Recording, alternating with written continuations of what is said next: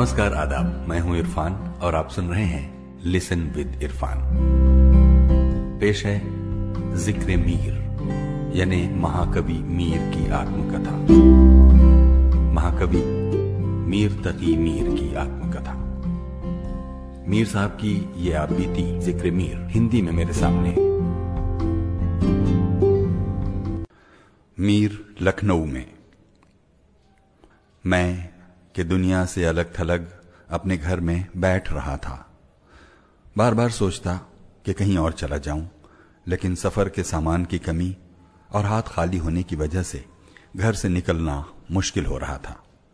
मेरी इज़्ज़त आबरू के ख्याल से मुल्क के वज़ीर नवाब आसफुद्दौला बहादुर ने सोचा कि मीर क्यों न मेरे पास चला आए। नवाब सालार जंग मोतमिनुद्दौला इसहाक खां के लड़के ने, जो नजमुद्दौला के छोटे भाई और वज़ीर आज़म के मामा थे, उन पुराने संबंधों को देखते हुए, जो मेरे मामा के साथ थे, नवाब की खिदमत में अर्ज़ किया कि अगर नवाब साहब रास्ते के खर्च खरूज के लिए कुछ रुपए दे दें तो मीर ज़रूर चला आएगा। नवाब साहब ने ऐसा करने का हुक्म दे दिया। उन्होंने नवाब से कुछ लेकर मुझे खत लिखा कि नवाब आपको बुलाते हैं। चाहिए कि जैसे भी हो, आप अपने को यहाँ पहुंचावें। मैं के उचाट दिल बैठा हुआ था। ये खत देखते ही उठ खड़ा हुआ और लखनऊ की तरफ़ चल पड़ा। क्योंकि अल्लाह की भी यही मर्ज़ी थी, इसलिए बेयारो मददगार तने तनहा चंद दिनों में फरुखाबाद पहुँच गया। मुजफ्फर जंग ने, जो कि वहाँ के रईस थे, हज़ार चाहा कि मैं कुछ दिनों उनके साथ रहूँ, लेकिन चूँकि मेरा दिल उचट गया था, इसलिए मैंने वहाँ पानी भी न पिया। दो एक रोज बाद वहाँ से फिर चल पड़ा और लखनऊ आ गया। पहले पहल सालार जंग के घर पहुँचा और खुदा उन्हें ज़िंदा रखे। उन्होंने मुझे इज़्ज़त के साथ हाथों हाथ दिया और जो कुछ ज़रूरी था नवाब की खिदमत में कह सुनकर भिजवा दिया। नवाब से मुलाकात।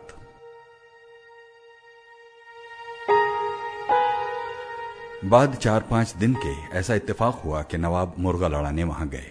मैं भी वहाँ मौजूद था। उनके सामने वहाँ हाजिर हुआ। देखते ही ताड़ लिया कि ये मीर मोहम्मद तकी है। बड़ी मेहरबानी के साथ मुझसे लिपट गए और जहाँ खुद बैठे थे, मुझे अपने साथ ले गए और अपने शेर सुनाने लगे। मैंने कहा, क्या कहना? बादशाह की शायरी शायरी की बादशाह होती है। सबकी मेहरबानी से मुझे भी कुछ सुनाने को कहा। उस दिन मैंने गज़ल के कुछ शेर सुनाए। चलने का वक्त आया तो सालार जंग ने कहा, आपके कहे पर मीर आ गया है। आप मुख्तार हैं। इसे कोई जगह देवें और जब जी चाहे इसे बुलाकर अपने साथ रखें। उन्होंने जवाब दिया, मैं कुछ तय करके तुम्हारे पास कहला दूँगा। बाद दो दिन के मुझे याद किया गया। मैं हाजिर हुआ और उनकी तारीफ़ में जो कसीदा लिखा था, उनके आगे पढ़ा। उन्होंने सुना और मुझ पर मेहरबानी फरमाते हुए अपने मुलाजिमों में शामिल कर लिया और मुझ पर अपनी मेहरबानियों का दरवाज़ा खोल दिया।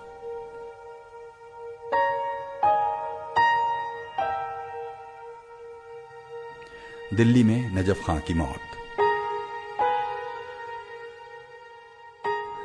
बाद मेरे इधर चले आने के, वहाँ नजफ खां की जो बिस्तर पर पड़ा था, मौत हो गई। बादशाही कारोबार कुछ दिनों के लिए तितर बितर हो गया।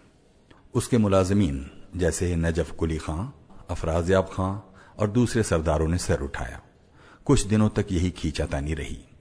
आखिर मिर्ज़ा शफी, जो उनके भाइयों में से एक था और सिखों से लड़ रहा था बादशाह के इशारे पर हाजिर हुआ और अब्दुल अहद खां को अपना चचा बताकर जेल से बाहर निकाला और उसे दीवानी दिलाकर खुद रियासत की मसनत पर बैठ रहा। चूँकि वो बहुत बड़ा पापी और जालिम था, इसलिए हरेक उससे डरता लरजता रहा। वो नजफ खां के मुलाजिमों की सरकशी से बहुत भिन्न आया। उसने शहर में फसाद बर्पा कर दिया और नजफ कुली खां को कैद कर लिया। अफराजियाब खां आया और देखने दिखाने को मिर्ज़ा के साथ हो लिया। लेकिन वो ज़्यादा दिनों तक चैन से न बैठ पाया। कुछ दिन भी न गुजरे थे कि लताफत नामक ख्वाजा सरा ने जो वजीरुल ममालिक की तरफ़ से दरबार में रहता था, समरू अंग्रेज़ के संबंधी किसी अंग्रेज़ से मिलकर साजिश की। ये लोग जब भी उसे देखते, पहलू बदलने लगते। बादशाह को भी इन्होंने समझाया कि इस आदमी को कुछ पास लिहाज नहीं रहा। जब उसे चाल ढाल की खबर हुई तो बौखला कर शहर से बाहर निकल गया और अब्दुल अहद खां को भी अपने साथ ले गया। जब इन लोगों ने ये जाना तो उसका बहुत पीछा किया, लेकिन उसे ना पाया। बादशाह ने इधर उधर रुक्का लिखा कि जहाँ भी उसे पाएँ, न छोड़ें और दरबार में ले आएँ। यह रुक्का बल्लभगढ़ के सरदार के पास भी पहुँचा। ये नामुराद भी वहीं पहुंचकर ठहरा हुआ था। उस किले के सरदार ने उसे ये हुक्म दिखाया। वो बहुत घबराया और अब्दुल अहद खां को उसके पास छोड़कर भाग निकला। वहाँ से एक मंजिल आगे जाकर ठहर गया। अहमद बेग हमदानी से जो कि आगरे पर कब्जा किए हुए था, साजबाज की और बादशाह के साथ वालों से लड़ने के लिए तैयार होकर बीस हज़ार लश्करियों को हमराह लेकर दिल्ली की तरफ़ चल पड़ा। यहाँ ख्वाजा सरा फिरंगी और दूसरों ने बादशाह को शहर से बाहर निकाला और दरिया के किनारे पड़ाव डाल दिया। ये लोग इस बात को नहीं जानते थे कि उसके दिल में खोट है और वो सिर्फ़ उनके कत्ल तक उनके साथ है। अपने ख्याल में मगन वो बड़े जोश के साथ करीब पहुँच गए। बादशाह ने जब अपना काम बनता देखा तो लताफत अली खां ख्वाजा सरा और फिरंगी को उसके पास भेजा। इन लोगों ने लपक कर ख्वाजा सरा को पकड़ लिया और फिरंगी को मार डाला। बादशाह ने बड़ी बहादुरी के साथ अपना बचाव किया और उनकी धोखाधड़ी न चलने दी। बादशाह ने तोड़फोड़ शुरू की और वादे वईद करके बहुत से लोगों को अपने साथ मिला लिया। जब उन लोगों ने देखा कि बादशाह बिना लड़े हाथ नहीं आता तो अब्दुल अहद खां को बीच में डालकर बहुत कौल कसम किया और पुराने संबंधों का वास्ता दे दिलाकर उसके खेमे से किले में लेकर आए। नजफ कुली खां, अफराजियाब खां और अब्दुल अहद खां ने मिलजुल कर बादशाही कामों में दखल देना शुरू कर दिया। हमदानी को, जिसके साथ मिर्ज़ा शफी ने बहुत से वादे किए थे, कुछ नहीं किया। उसने कुछ तोपें वगैरह लेकर अकबराबाद का रास्ता लिया। यहाँ बाद कुछ दिनों के अफराजियाब खां अपने महलों की तरफ़ चला गया और मिर्ज़ा शफी ने शहर में नजफ कुली खां से लड़ भिड़ कर उसे पकड़ लिया और बेगम के पास भेज दिया। वो रिश्ते में उसकी बड़ी बहन होती थी। अब्दुल अहद खां अपने घर से बाहर निकला और खुशामद बरामद से अपना उल्लू सीधा कर लिया। बेगम ने मिर्ज़ा शफी से ये सुनकर नजफ कुली खां को छुड़वाया और उसे उसकी जगह दिलाकर रवाना करवाया। धीरे धीरे मिर्ज़ा शफी ने पूरा काबू पा लिया। वो शहर से बाहर निकलकर अपना काबू बढ़ाने के लिए हाथ पैर मारने लगा। क्योंकि सभी लोग उसके बस में नहीं आए थे, इसलिए अफरासियाब हमदानी को साथ लेकर आया और ये कहला भेजा कि मिर्ज़ा हमदानी को समझाने बुझाने के लिए उनके खेमे में आए। मिर्ज़ा चाल में फंसकर आया और धोखे में पड़कर मारा गया। मिर्ज़ा के मारे जाने के बाद अफरासियाब का दौर दौरा हुआ। वही रियासत के कामों का करता धरता बना। हमदानी फिर अपने मकान लौट आया। इसने बादशाह से अमीरुल उमरा का खिताब पाया और उसने सारा इंतज़ाम अपने हाथ में ले लिया। गवर्नर का लखनऊ आना। यहाँ वज़ीर आज़म गवर्नर बहादुर के स्वागत के लिए चले, जो उनकी दावत पर कलकत्ता से आ रहे थे और सारे देश पर छाए हुए थे। वज़ीर के साथ चलने वाली फौज के कदमों से उड़ने वाली धूल आसमान पर पहुँच रही थी। यह सफ़र इलाहाबाद तक हुआ। वहाँ के तमाम सरदार उनके आने का हाल जानकर मुलाकात की राह देख रहे थे। एक मंजिल पहले बड़ा मर्तबा रखने वाले नवाब से मुलाकात हुई।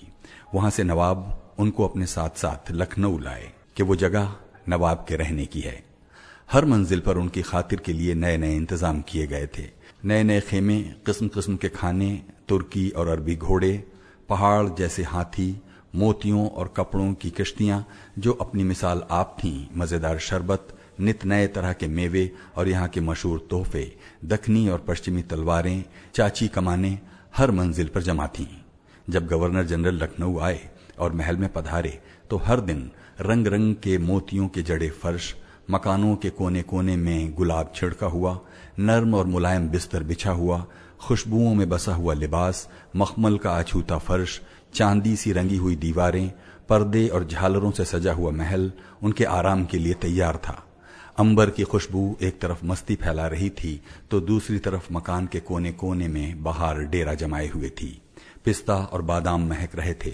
अंग्रेज़ी चीज़ें मुँह का मज़ा बदलने के लिए रखी गई थी।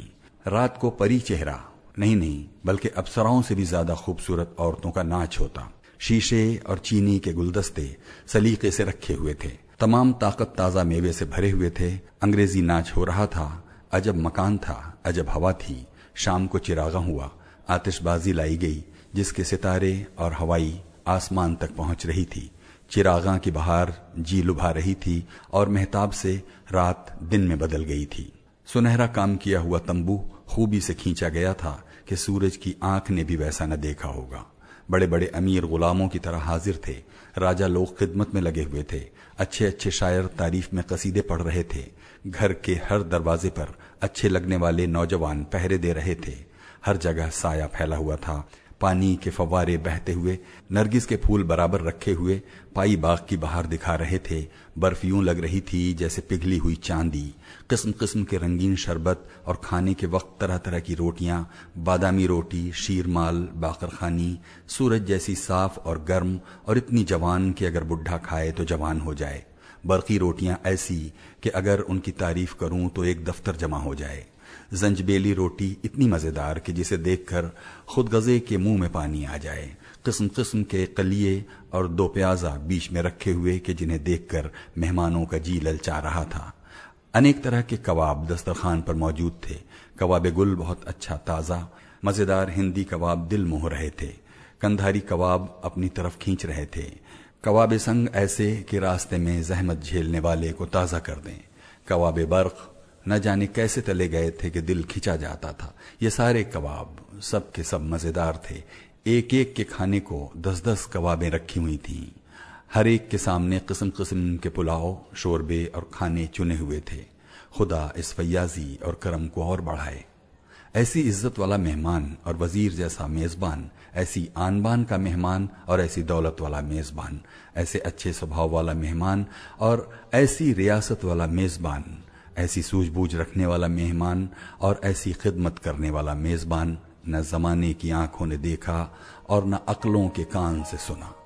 गरज इसी तरह छह महीने तक दिन रात आपस में बातचीत और मशवरे होते रहे।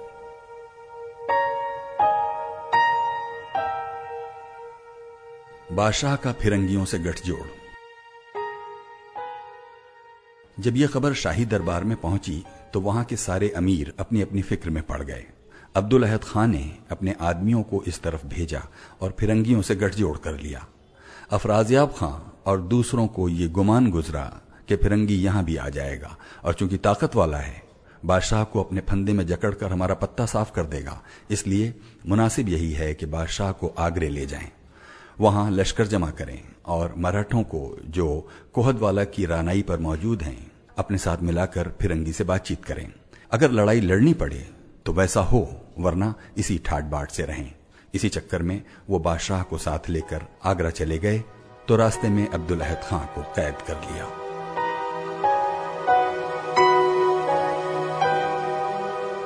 शाहजादा जवा बख्त का लखनऊ आना।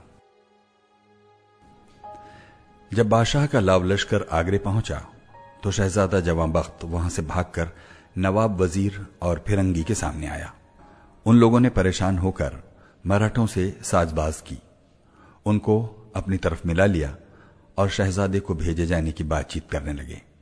यहाँ फिरंगी टाल मटोल करता रहा, क्योंकि उसे अपने मुल्क, कलकत्ते की देखभाल भी करनी थी। गवर्नर की कलकत्ता को वापसी। बाद कुछ दिनों के शहजादे को लेकर गवर्नर नवाब वज़ीर से रुखसत हुए और कलकत्ता चले गए। जाते वक्त नवाब वाला जनाब ने मुलाजिमों को इतनी बेहिसाब बख्शिश दी कि सोची भी नहीं जा सकती। हर शख्स को घोड़ा, हाथी और कस्बा और बहैसियत को खिलत मिली। जब साहब दरिया के रास्ते से चले गए और नवाब वज़ीर अपनी राजधानी लखनऊ आए तो मराठों और अफराजयाब खान ने मोहम्मद बेग हमदानी से भिड़ने का इरादा किया। उसने भी मूछ नीची न की और उनके मुकाबले में जम गया। और इसी बीच मिर्ज़ा शफी के भाई मीर जैनुलाब्दीन के किसी आदमी ने अफराजयाब खां को छुरा भोंक दिया। वो दो चार दिनों के बाद मर गया। अब दरबार में कोई सरदार नहीं रहा है। अब बादशाह का ज़ोर घट गया है। मालूम यही होता है कि अब मराठे मुल्क पर छा जाएँगे।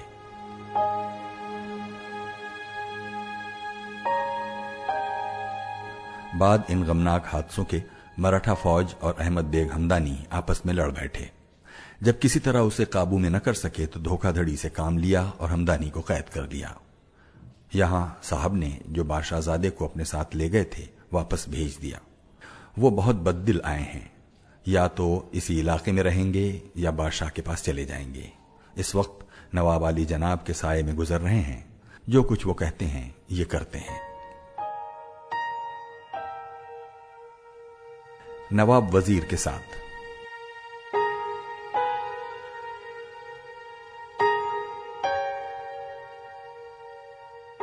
यहाँ फकीर बुलंद मर्तबा नवाब के साथ है और उनके साय में ज़िंदगी गुजार रहा है। नवाब साहब बहराइच तक शिकार के लिए गए। मैं भी इनके साथ था। मैंने शिकार नामा लिखा। दूसरी बार फिर शिकार के लिए चले और हिमालय की तराई तक तशरीफ़ ले गए। अगरचे लोगों को इस लंबे सफ़र की ऊंच नीच में काफ़ी दुख दर्द उठाने पड़े, लेकिन उन्हें ऐसी फिजा, ऐसी हवा और ऐसा शिकार काहे को देखने को मिला होगा? बाद तीन महीनों के अपनी राजधानी लखनऊ आए। फकीर ने दूसरा शिकारनामा लिखकर हुजूर में पढ़ा। दो गजलें शिकारनामे की गजलों में से चुनी और उन पर खुद नवाब साहब ने मिसरे लगाए और ऐसे लगाए जैसे कि चाहिए थे। और जो गज़ल पसंद आ गई थी, उस पर दूसरी गज़ल लिखने की फरमाइश की। बारे, वो गज़ल भी पूरी हो गई। अपनी ज़ुबान की तारीफ़ की और मेरी शायरी को सराहा। इसी बीच आबो हवा की तब्दीली की वजह से बाद मुहर्रम के दस दिन गुजरने के नवाब साहब बीमार पड़ गए। इलाज किया गया, लेकिन बीमारी लंबी होती गई। एक दुनिया सदका खैरात से सरफराज हुई और हर शख्स ने दुआ के लिए हाथ बढ़ाया। खुदा ने दुआ सुनी और उन्हें अच्छा करके हम पर और दुनिया वालों पर एहसान किया। जब तक दुनिया बाकी रहे आप बाकी रहें।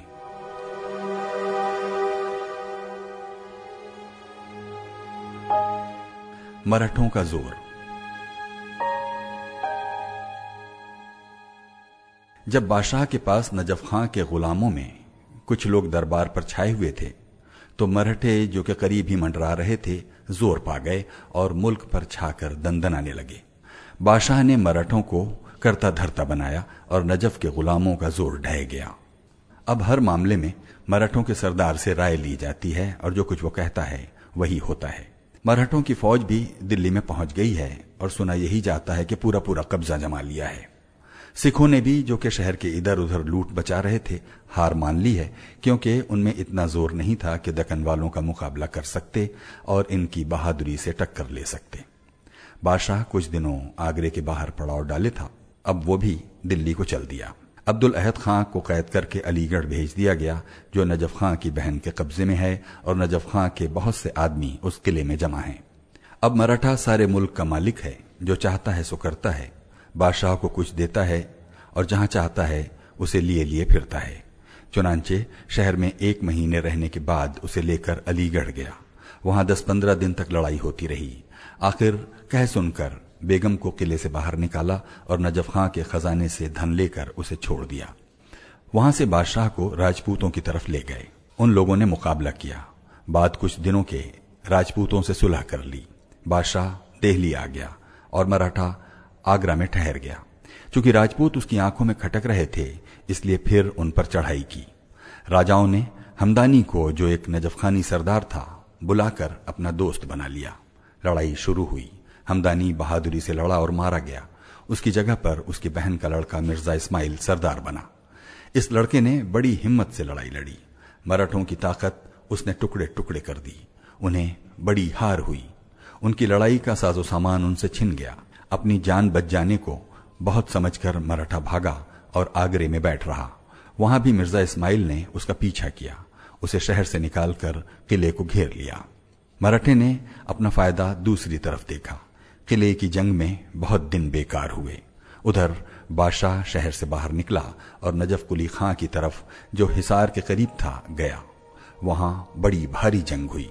आखिर में नजफ कुली खां से कुछ ले लिवा कर शहर वापस आ गया। गुलाम कादिर रोहिल्ला। इसी बीच जाब्ता खां के लड़के गुलाम कादिर ने, जो कि अपने बाप के बाद सहारनपुर वगैरह पर राज कर रहा था, ज़ोर हासिल कर लिया। और सिखों की फौज साथ लेकर उन पर टूट पड़ा। बादशाह के बहुत से महलों को, जो कि दो दरियाओं के बीच थे हथिया लिया और शहर के नज़दीक पहुंचकर बादशाह से रुपया पैसा मांगा। बादशाह ने कोरा जवाब दे दिया। उसने दरिया के उधर मोर्चा जमाया और लड़ने मरने पर तैयार हो गया। एक महीने या उससे कुछ ज़्यादा समय तक लड़ाई होती रही। बादशाह के पास अगरचे न फौज थी, न ताकत, फिर भी जी जान से लड़ा और इस बला को दूर किया। वहाँ से रोहिला उठा तो आगरे तक कब्जा जमाता हुआ पहुँच गया। यहाँ मिर्ज़ा इस्माइल बेग किले को घेरे हुए पड़ा था। उसने जब इसके ज़ोर को देखा तो इससे मिल गया।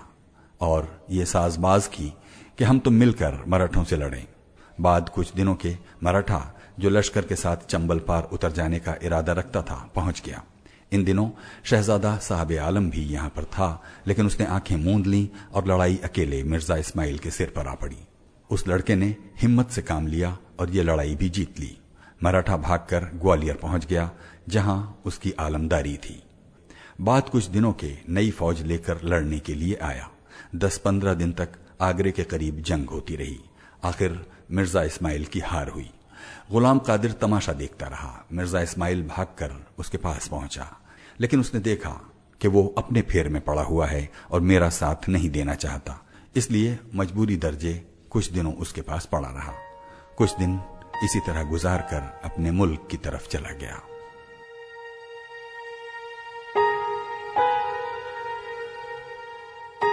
गुलाम कादिर का जुल्म।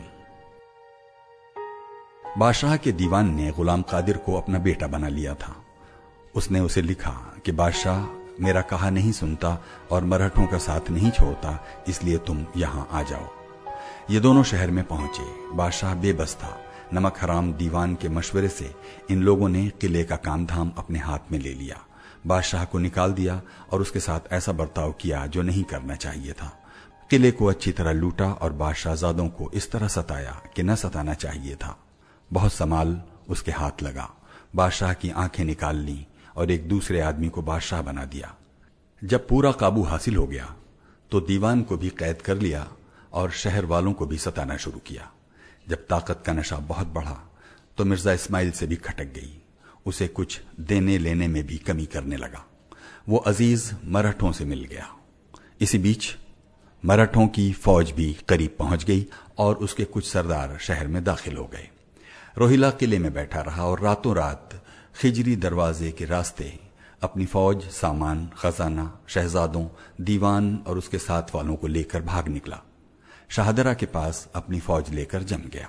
आखिर मराठा उसकी बेहयाई देख दरिया पार उतरकर लड़ाई में जुट गया। कभी ऐसा होता कि ये लोग ज़ोर मारते, कभी वो बेईमान।